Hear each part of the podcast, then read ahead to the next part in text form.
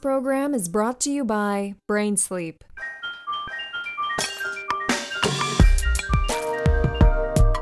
Welcome to the greenhouse. いいじゃん。Welcome to the greenhouse. Welcome to the greenhouse. それ使っていこう。お、OK。使っていこう。いやまあ今回エピソード2ですが、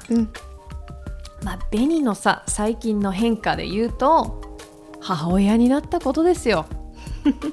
そうなんです。結婚もしましたよ。そうなんです。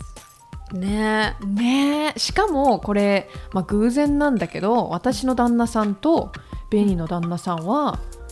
全く私たち関係なく知り合いだったんだよね。そう。偶然。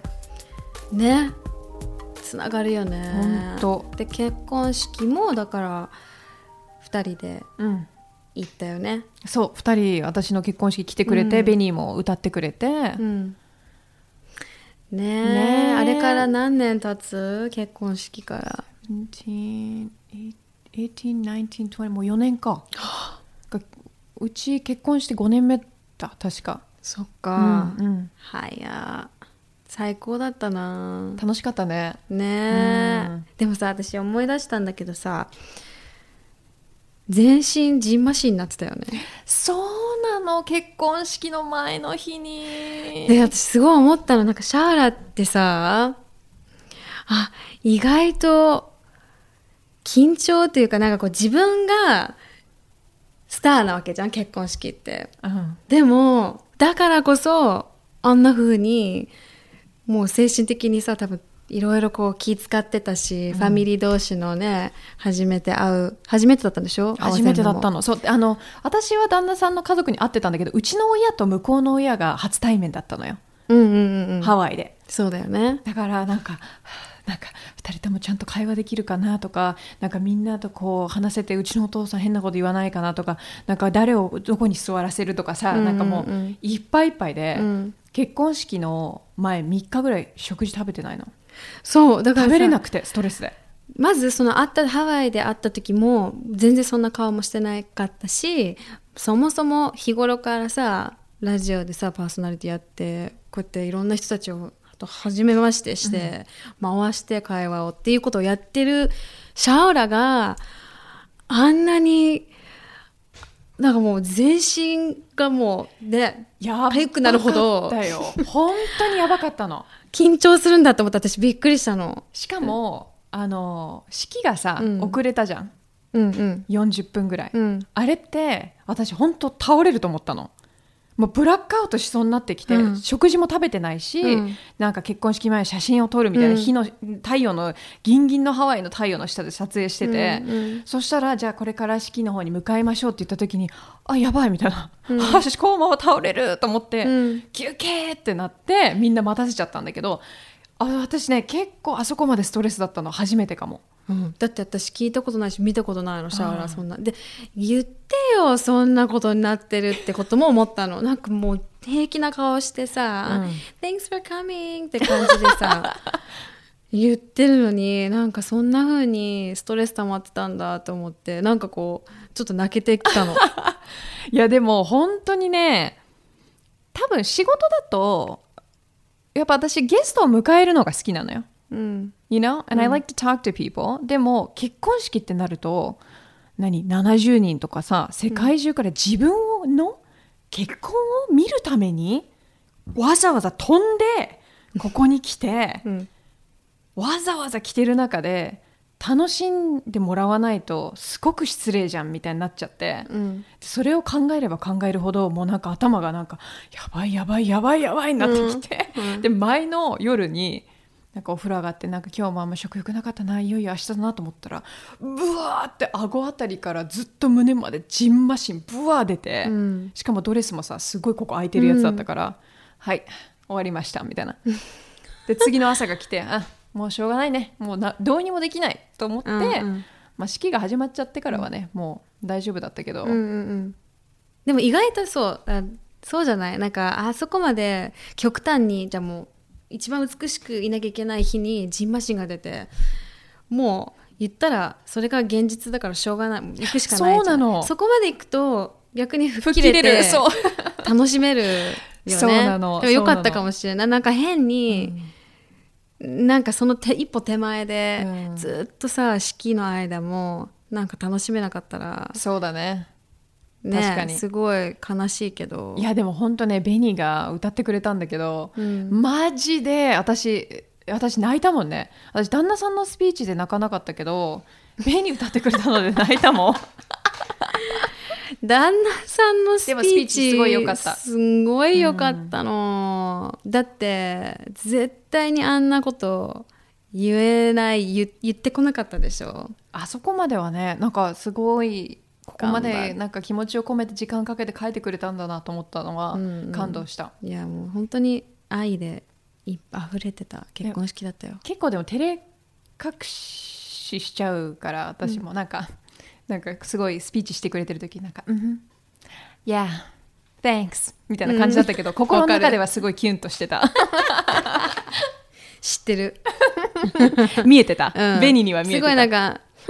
みたいな感じで見てたけどシャーラが旦那さんのことを、うん、でも知ってる、キュンキュンしてるんだろうなって最高だったもんね。でもその私たちが結婚した数年後に、うん、ベニーも結婚してねしました。どう？楽しいよ。楽しいよね。まあこう妊娠もして、うんで今、ね、生まれて絶賛子育て中だねではあるけど、なんかこうだんだんだんだんって全部が立て続けに来たから、うん、なんか未だにふとなんか考えてびっくりしちゃう。そうだよね、うん、本当に気づいたらみたいな。気づいたらあ既婚者だ、あ私母なんだって、うんうん、そうっていうのもなんか生まれてからはほぼ寝てないし。そうなんだよね。まともに、うん、だからなんかすごい長い一日みたいな、長いこう永遠に終わらない一日がずっと続くって感じでしょ。ずっと続いて気づいたらここ、まあ、もう数ヶ月経ったけど、うん、楽しい。いやちょっとしかもめっちゃ可愛いのもうね紅をちっちゃくした感じなのもう It's you It's like なんかさこのベニの唇とかそっくりよね男の子だけだね。そうでもそっくりなのびっくりするほどそっくり。確かに唇は似てるかもね、うん、あそうだね。なんかでも男って感じはするよ。こう目つきとか目つき、うんはんみたいなちょっとしかめっ面する、うん、いやでもなんか見ててなんだろうなすごく感動した。なんかベニが母親になっていく姿を私も見て、やっぱりさ実際に子供が生まれないと分かんないことっていっぱいあるじゃない、うん、で多分妊娠中も会ってた時とかはいやなんか全然想像つかないねとか言ってたじゃない、うん、で生まれた後に会いに行ったらもう自然と母親になっててなんかなんだろう不思議な感覚だよね。なんか自然とお母さんになっていくんだなと思ったね。えそうかも。なんか妊娠の期間があるからなんかその間ってまだ会えてないけど、うん、少しずつ着実にあ私ってこの子のお母さんなんだって、うん、多分そこの期間が大事っていうか、うん、うまくできてるんだよね、うん、だから生まれた時はあもうやっと顔は見れたってやっとこうフィジカル見えたけど、うん、多分そのなんか母親になっていく過程ってそこから始まってるから、うん、初めて知った時から。そうだよね。だからねあとはでももう全然未体験未経験なこと連続だから、うん、よくここまで生き残れてきたねっていう気持ちを毎日。あそう毎日でもなんかよく生きてるねまだって思う。そうだよね、うん、でもなんか私はその会いに行った時に思ったのはなんかなんて言うんだろうな本当に楽しめてるお母さんだと思う。本当、うん、なんか噛み締めてる感じがすごい見える。あ一つ一つをその時楽しんでなんかねその姿見るのが本当感動なのよ私。なんかまた本当に違う一面っていうかさ、うん、ね、なんか今までにはなかったベニの一面が見えた感じがする。前回話したようになんか、ね、子供できてどう？なんかいろいろ変わったとかって、まあ、よく聞かれるけど、うん、ね、多分何よりもこう子供の目線感覚でいろんなことをまたねもう一回ゼロから経験していくって話をしたんだけど、うん、なんかそれをしていくと自分の周りのもともといたなんかシャウラみたいな親友もそうだし仕事仲間、まあ、チーム家族なんか今まで愛情を持ってた人たちに対してのなんか愛情がより深くなったの。ああ、そうなんだ。全部に対しての、そうだから自分のなんか心がなんか大きくなるっていうか、うん、なんていうの、その感情がすごい大きかったのね。だからなんか多分そういうのがいわゆるみんな言うなんか motherly vibes がすごく出てるなんかことだと思うの、うん、なんかもっともっとありがたいって今までありがたいって思えたことをもっとありがたいって思えるようになったし、なんかすごく深くなるいろんなことが、うん、だからそれに関してはもう本当に子供に感謝しかないっていうか、そういう風に気づきをくれて、うんうん、でもそれってあれなのかな、こうやっぱ命を自分でじゃあ作ったっていうところから、その人の命に対しても、うん、なんかこの人がこの家庭に来るまでどれだけ時間かかったのかとか、そういうのがあるからそれもあるのかな、うん、なんか多分優しくなれるよね、とにかく、うん、例えば前話したかもしれないけど、うん、妊娠中何回もいろんな昔の自分だったらこの嫌なことを言われた、なんかこの例えばすごい意地悪なおじさんと遭遇して、うん、嫌な、 なんか扱いをされた時とか、うん、昔だったら多分完全になんか言ってたと思うんだけど、うんうん、なんかねこのおじさんも多分なんかすごい嫌なことがあっていろんなことがあってこのおじさんはこうなったのねって思えるようになったのね。めっちゃストレス溜まってるんだろうな今って、うん、でもそうやって当たっちゃうんだろうねってっていう風になんかスンと受け入れられたので、それを友達がずっと借り返してなんだけど横で、うん、大丈夫多分ねめっちゃ今ねコロナ中で溜まってんのとかって勝手になんかベニがそんな風に言うって初めてなんだけどとかっていう風に聞いた時に、うんうん、あこれ絶対に私以上の何か、あこの子供のおかげでなんかこんな大きな心を持てたんだっていう風に思えたの。いやでもそういうことだよね、うん、だってその人の会う人の子供の頃を想像しちゃうの。はあ大人わかんない、これもしかしたらまた戻っちゃうかもしれないけど、そうね、わかんないね、それはわかんないけど、だって嫌じゃんそういう風に、うん、そういう人がになんかああいう風に言われて私は絶対に知らせたいって思う派なんだけど、うんうん、わかるわかる。でもなんかね出てたね、そういう優しい包み込むような気持ち がね、気持ちとエネルギーが、うん、でもなんかこれさよく2人で話すんだけど、私のベニのイメージって怒ってるのって、私ねベニが怒ってるのほぼ見たことないので、その怒ったっていう話は聞くのね、これ、いや実はこういうことがあってみたいな、でもその説明もすごくソフトなのよ私からすると、うん、で私は何か怒ると、いやこの前さみたいな、こんなおじさんがいてこうやって怒鳴られてもうひどいでしょみたいな、もう声に出ちゃうのが、うん、ベニの場合だとなんかおじさんがいてすごく怒鳴られたんだけどみたいな、優しいじゃん、うんそうでいろんな話に関してもそうだから、うん、私はベニが怒るっていうのが想像つかないんだけど、結構怒ってるんだよね実はうん、なんかね怒ってるかも怒ってるっていうか怒るときは、うん、結構言っちゃう、うん、溜め込まないかも、うんうん、そうこれはでもね多分聞いてる例えばベニのファンの人とか想像つかないと思うよ、私と一緒で本当、うん、想像つかないもん。でも仕事に関しても同じだよ、なんか例えばツアーを作る時ってさリハーサル中に思うようにいかないこといっぱいあるから、うんうん、それはその都度その人になんでこうなってるんですかっていう風に、うん、結構細かく言うから詰めるのね。詰めちゃう。詰め癖。でもちょっと私も詰め癖あるかもしれないそうで多分そういうのも何でもかんでも100があったら100をドンって言うのがベストじゃないっていう風に最近はすごく思う。私もそれね旦那さんから学んだ。ハズバンドがすごいソフトなのよ、うんうんうん、で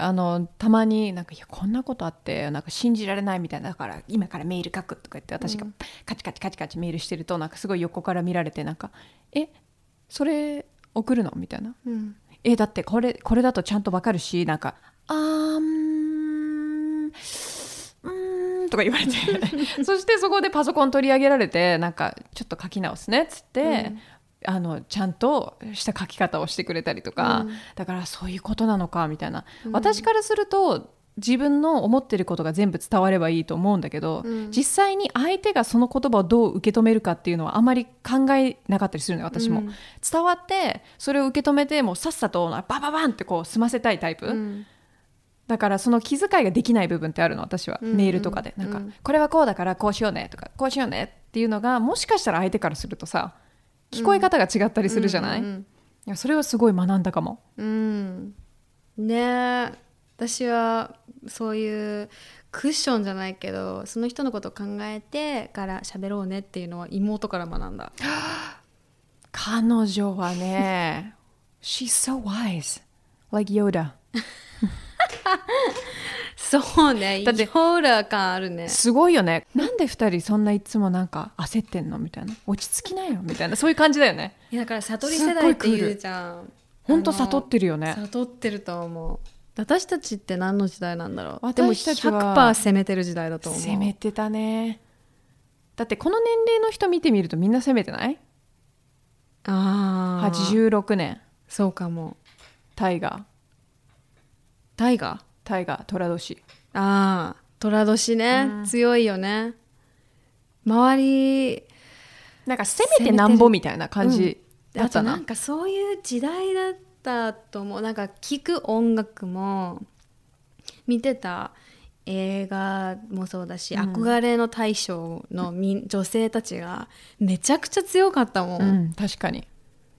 ね、うん、強かったファイター精神すっごくわかるだからねその多分温度差がめちゃくちゃある私の妹今24歳なんだけど、うんうん、全然違うもんねねあとなんかなんだっけすごい覚えてるの2人でなんかパーティーかどっか行く時にさベニの家でなんか用意 してたかなんかで、うん、その時になんかなんかそんな服装してくのみたいな、うん、なんか頑張りすぎじゃないみたいな感じだったよねなんかもうちょっとさなんかクールにしたらみたいなそんな風に言ってた絶対優しいから言わない。もっと優しい言い方だったけど、うん、最終的にはそういうことだったんだよね、うんうんうん、なんか張り切りすぎじゃないみたいなさ私たちなんかよしなんかこれからだすごいメイクしてみたいな、うん、服もなんかバッチリ着て、うん、パーティーに行きますみたいな、うん、それがちょっとやっぱ悟り世代からするとなんか、うん、You know calm down うんうんうんうんでもね私はいつも言ってるんだけど私たちは多分インスタもなかったしフェイスブック、まあ、今はもう YouTube あったとしてマイスペースだったでしょそうね、うん、マイスペース懐かしいトップ8とかそう覚えてるあったでいつもなんか仲いい人変えてくるんでしょなんかで彼氏ができるとそのトップ8に彼氏入れるみたいなさ逆になんで私トップ8に入ってないのみたい なんか会話があった気がするクリンジクリンジクリンジスーパークリンジそうだからそういうのが全然違かったから私たちは現場に行くしかなかったじゃん、うん、インスタでハッシュタグなんとかパーティーとかそのロケーションを入れて今どんな人がどういうことをしてるか、うんうん、別にチェックできなかったからもう行ってで確かめるしかなかったからそうだねだからなんか常に戦闘態勢だったねなのねでも多分いろいろこうやって見てあ今回ちょっと行かなくていいかなとかっていうなんか変なストッパーになってると思うから、うん、もっと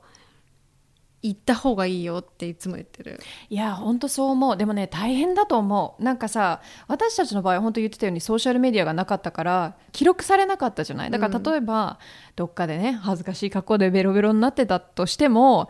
誰も撮らないじゃん。しかもどこにも載せないから、うん、その自由度フリーダムっていうのがすごいあったのが今の子ってそれを気にしなきゃいけないわけじゃん。確かにそうだね。なんかここで写真撮られて載せられたらとかさ、普通の芸能人じゃなくて一般の子がみんなそれを気にしなきゃいけないっていう、うんうん、そうだね。だって考えてみ私たちのあの頃いやちょっと記録されちゃ困る。あれは本当に転がり落ちてたよねあの時酔っ払いすぎてねレッドブルウォッカを飲みすぎてっていうもうなんかチョイスが飲んでるお酒のチョイスからしても、ね、もうイケイケすぎっていう、うん、今なかなかあれは飲めませんね。あとなんか無理やり DJ ブースに入り込んで Can you play Nelly? DJ のさこのヘッドホンこう外していや Play Nelly Hot in Her What? みたいな超めんどくさいお客だよね。もう本当にありえないと思ってる。いや本当めんどくさいと思う。しかもそれだけじゃなかったよ、うん、うちらわざわざペンと紙もらって聴きたい曲全部いちいち書いて渡してたからねこうやって置いてたんだよね Play this みたいな Can you play this? Thank you みたいなリストアップすごいよね。本当に恥ずかしいそれ考えると。でも結構答えてくれたりしたんだよね。いや結構みんなねそれが答えてくれてたありがたいことに、うん、今考えると本当にありがとうと思うよね、うん、調子乗ってたね。調子乗りすぎだった。楽しかったでも楽しかった。でもその経験があるから、うん、今落ち着けたなとも思うけどね。そうだね。でもどうだろうベニーはさ割とソーシャルじゃないいまだに、まあ、今はコロナだからあれだけど、うんうんうん、割とこう社交的じゃん。こうイベントとかもいまだに行ったりするでしょ、うんうん、私はもう完全に行かないよねゼロ、うんうんうん、だから腰重いっていつも言ってるねそうそう腰が重いとねだんだん誘われなくなるっていうことに気づいた。なんか何回かは来るんだよなんかあいついつこれ行かないみたいな、うんI don't know, no とか言ってるとなんか自然ともう誘われなくなったわかる、うん、いやでもその気持ちもすごいわかる。私 I think これなんていうの日本語だと introvert extrovert あそうなんていうんだろうintrovert extrovert だから内向的と社交的そう I'm not an extrovert You're like a I think I'm an You're more extroverted than I am, though, for sure. だから I think you're an introvert. I'm 結構 introvert, introvert extrovert っていうなんかダブルもあるってこの間聞いたんだけど、うん、なんかでもなシャウラ別にシャイじゃないしな。シャイではない。なんか普通に会った人と話せるけど、うん、やっぱりねここまでこうオープンになるには時間がかかるんだと思う。 うーんだし知らない人とランチ行くとかもほとんどない。だから絶対もう信頼できる、うんうん、人とだけ会うって感じだね、うんうん、外では、うん、ほとんど。うーんだからなんか意外とさグループのランチとかで、うん、みんな知らない人だけどおいでよとか結構きついのよ私。いやでもそれ私もきつい。 I'm like, oh, I don't know if I can みたいになる。だからもしかしたら多分私はに関しては人数の問題であんまりなんか大勢がいるところは苦手だけど、うん、新しい人とこう絡み合うのは全然苦じゃない。そうね私は仕事上それすごく好きよ、うん、それがプライベートだとってことよね、うん、プライベートだと絡まないんだよね。絡まない。そうだからそのオンオフの差がシャウラの場合はあるってことだよね。結構激しいかもしれないね、うんそうみんなね多分どっちかの割合とかめっちゃイントロバートめっちゃエクストロバート、うん、周りにもね、うん、なんかいっぱいいるけど不思議だよね。でも社交的な方だと思うよ、うん、本当、うん、全然自分ではそう思ってなかったけど。社交的っていうよりもやっぱこうインクイジティブなのかもね。あでもそうかも。 You know, you're curious 何があるのかうん、知りたい。あとなんか話聞くとすごいなんか単純に楽しいし、うん、わかる。それは多分そういうのをこう妄想しながら音楽も作るの好きだし。ああなるほどね。そうでも仕事上私もそうなのよ。だから人の話を聞いて学ぶことって一番多いと思うから、うん、こう仕事の現場で仕事として会うのはもう最高に私の一番楽しいポイントなの。だからこれがなんでプライベートでは違うのかっていうの自分でもちょっとよく分かってないんだけど、うんうん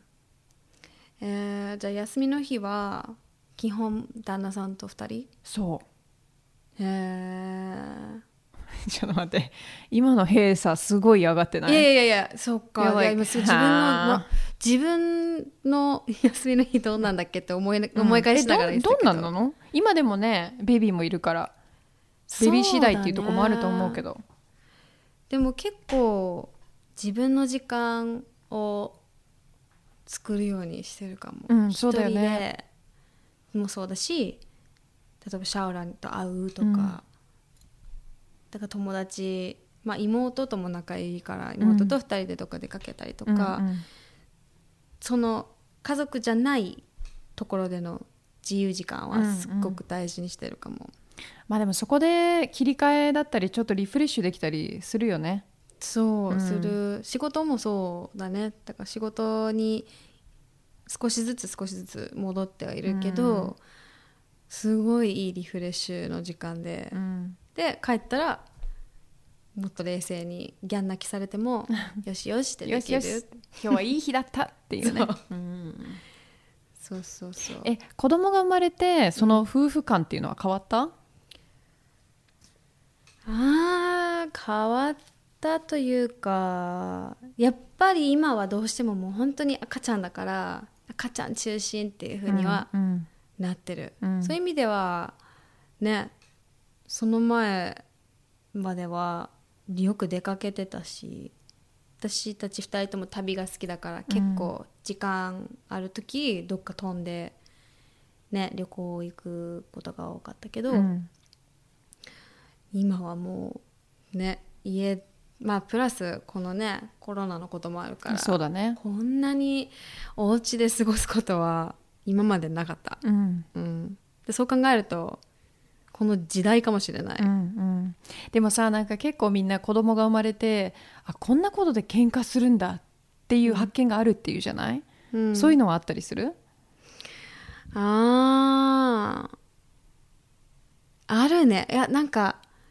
もうとにかく私全ては寝てるか寝てないかの違いだと思うんだけどいやそうだよ、寝てたら何でも割といけるよね。いやもう本当に睡眠ってこんなに大事なんだって、うんうん、ないとこんなに人をこう追い込むんだっていうふうに思う、うん、なんかすごく余裕がやっぱなくなるとね、いつもだったら優しく入れることが優しい言葉かけられなかったりすると、うん、多分みんなそれですれ違ったりする話を散々聞いてきたから、うん、なんか大丈夫でしょって思ってたけど、なるね。そうなんだよね、うん、なるだからもうそういう風に、うん、そんなもんって思っちゃえばお互い乗り越えられると思うけど、うん、ね、いちいちそれで毎回なんかはーってなってたらもっと崩れるから、うんうん、どれだけこれは今でしかないって思えるか。そうだよね、うん、なんかね、ベニが妊娠してそしてアルバム出したじゃない、うん、Made in Love っていうベニ・ダニエルズって私の、まあ、Made in Name でもそれで考えると名前結構変わってるよね。荒城ベニダニエルズ、まあでも全部ベニなんだけどね。そうなの、うん、全部本名なの、うん、そう全部本名。そう、日本名とアメリカ名、うんうん、両方持ってて、でそのアメリカ名でそう去年の10月にリリースして、うん、そうだからこれが結構初の試みというかね、そう大きな変化だったよね、それを出すことは。そうだね、まずほぼ全部英語のリリックでっていうのも初めてだった、うん、だからその今まで作ってきたサウンドとはまた違う、普段から仲いいプロデューサーたちと作ってた、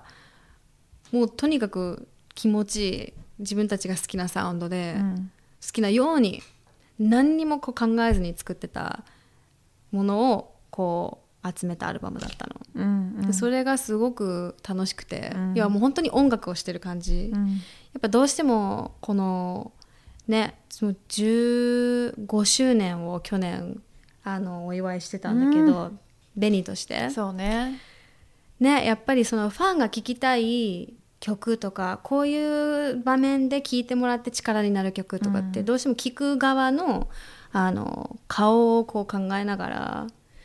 メッセージとしてやっぱ作ることも多いから、うん、なんかそれとはまた全然違う音楽の作り方だったね。今お腹鳴ったね聞こえちゃったこれ絶対聞こえてないって信じたけど聞こえてたねすっげえいい話してる時にごめんなさいいいねこのポッドキャスト感DIY 恥ずかしい家感そうねポテチ食べていいよ。 ありがとう、うん、ありがとう。じゃあいただきます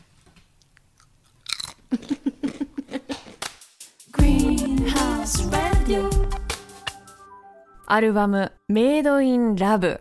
インディペンデントレーベルで出したわけでしょ。そうなの。こう自由に制作をしていた中で私も妊娠発覚したり結婚も決まったりそういうこう流れの中でリリースをするとしたらこれだなって思った一枚を作ったわけです。メイドインラブ、うん、実はその妊娠もそうだし、そういった発表をこのアルバムを通して行ったからそういう意味ではとってもパーソナルな一枚だったし、うん、15年間16年目に入って逆にこの年月を経てこうサポートをしてくれたファンの皆さん、まあ、リスナーのみんながいたからこそチャレンジできたことだから、うん、本当に初心に戻れた一枚でした。でもなんかそれを聞いてるとどこか自分の中で、ね、今までのキャリアを積み上げてきて初心に戻りたいっていう気持ちがあったってことだよね。あった。やっぱりこうサイクルとしてそういう時期かなって単純に思って、うん、いろんなことをやってもがいたりしてで経験して、うん、でたくさんの方たちにもサポートしてもらったりそういうことがあって手に入れたこととかもある中でもう一回またゼロからそれをこう音楽というフィルターでちょっと新しい自分と向き合いたいっていう気持ちになった、うん、って思うと多分これからもそういう場面があるんだろうなって思ったし、うん、なんとなく自分の中ではやっぱりこのパーソナルな時期というか、ね、この結婚出産とっても大きな変化だったからこそ、うん、歌手アーティストシンガーベニとしてもちょっと新しいなんかニューミーを探ってみたかった。でもなんかその Made in Love 出した時に、うん、ベニに会ってその話してた時に意外と、まあ、自分が母親になった時にあ、お母さんになったねってやっぱりお母さんだからやっぱり人妻だからっていう言葉が増えたっていう会話したと思うんだけど、うん、それ、うん、私も感じてて結婚した時に、うん、あなんか例えばご飯作った時に載せる時に、うん、主婦やってるねみたいな、うんうん、でそれがやっぱちょっと違和感が私もあってベニーも感じてたと思うんだけど、うん、そこはどう考えてる？ねえこれってきっとしょうがないことだけどやっぱりその主観というか誰かの持ってるじゃあシャールのイメージとか私のイメージがこうだったとしたらやっぱ結婚したことによってちょっとそのフィルターがかかっちゃってそういう風に主婦のシャウラとかに見えちゃうっていうのはもうしょうがないことだよね、うん、って思うようにしてるけど全然内心何も変わってないしただパートナーとずっと一緒にいること誓ったっていうだけなのに、うん、なんかね、急にで私の場合はお母さんに母になって、うん、やっぱ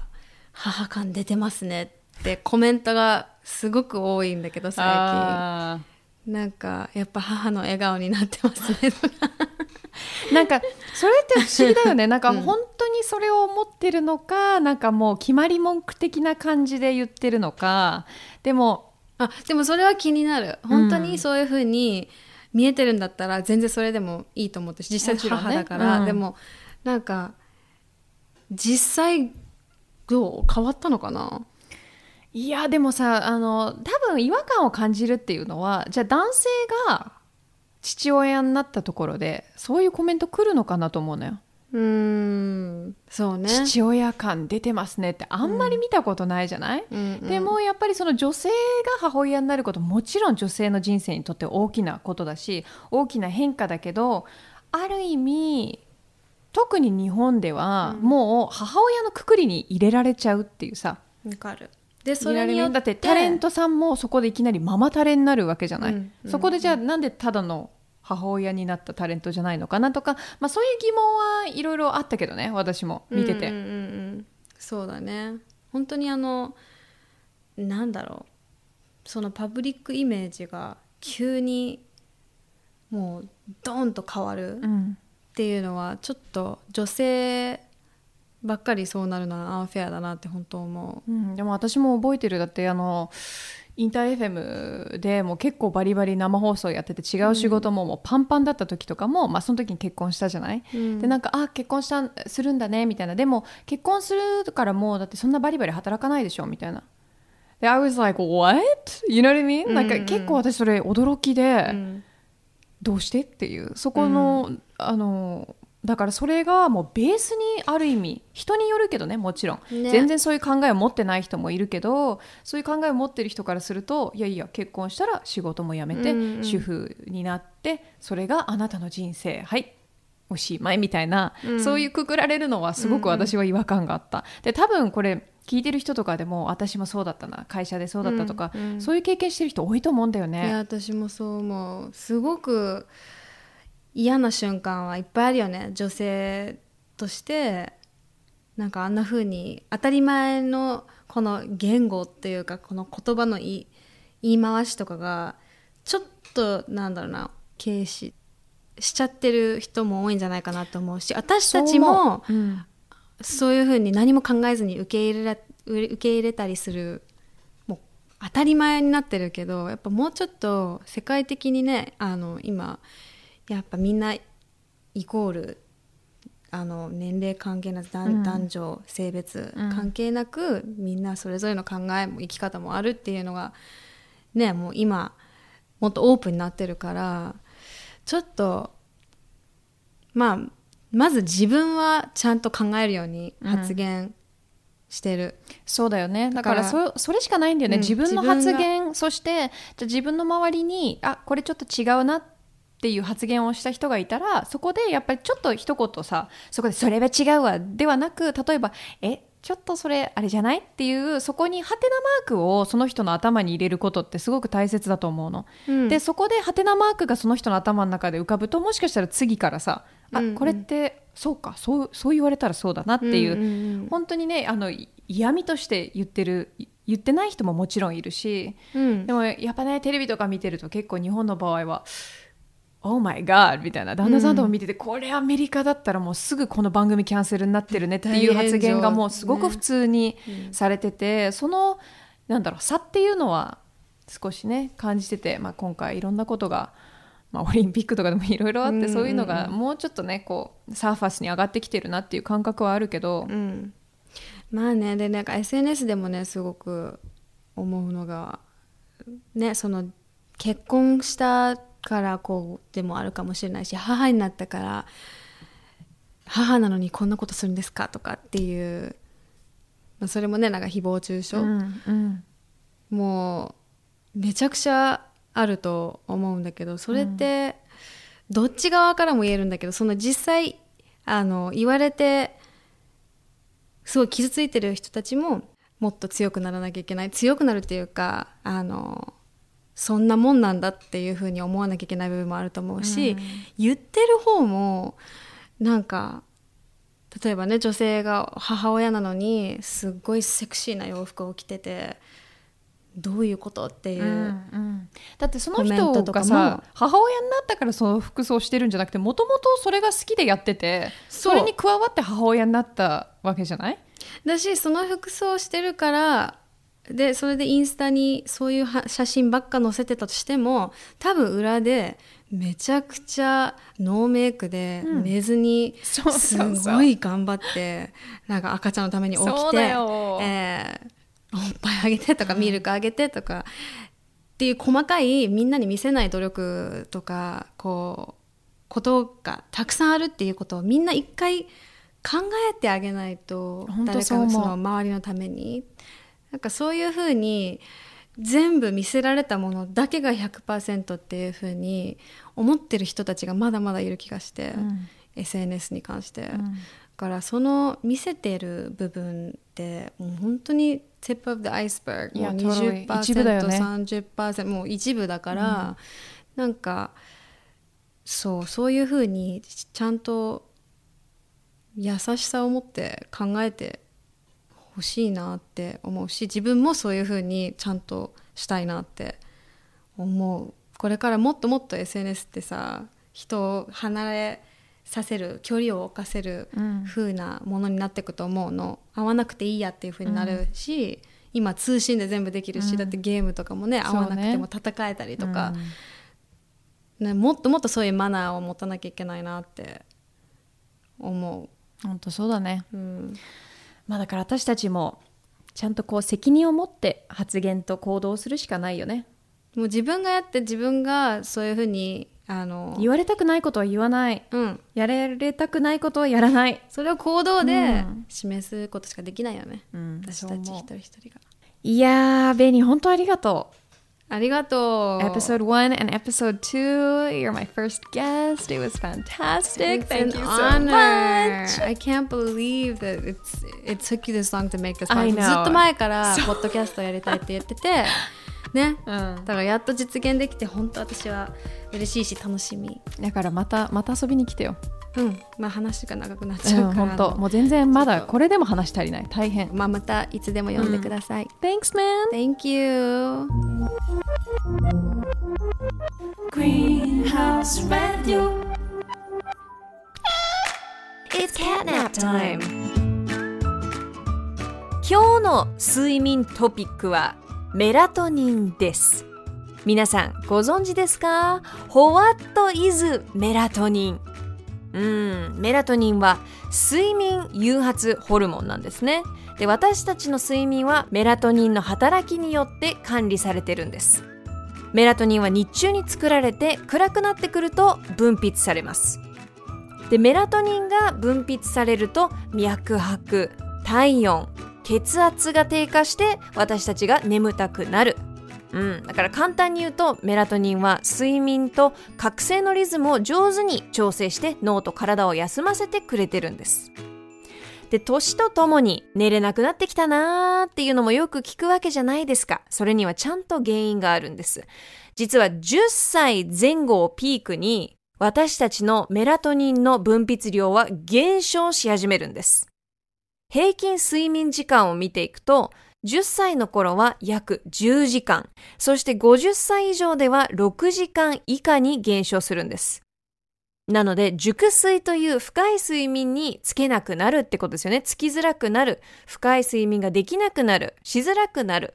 なので、まあ夜中にね、何度も目が覚めるとか、朝早くに目が覚めてしまうっていう方は、メラトニンの分泌が減って、深い眠りにつけないでいるのかもしれません。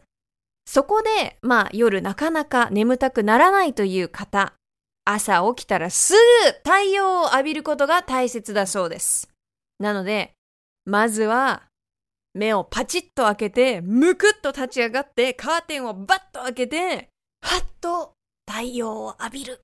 なので人間の体は太陽の光を浴びて、メラトニンが作られ始めて、夜の睡眠の準備をするんです。もしかしたらこれを習慣にしていくと、あなたも子供の頃のような熟睡も夢じゃないかも。で、もちろんね、これ眠りやすい環境を作るのも大切なんですよ。マットレスだったり枕、自分が心地いい、眠たい、眠りたいという環境を作る。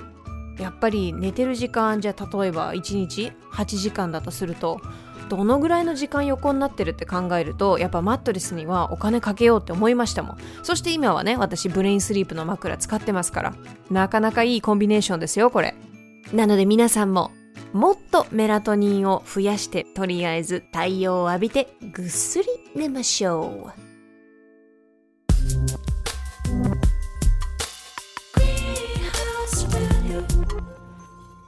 This program was brought to you by Brainsleep.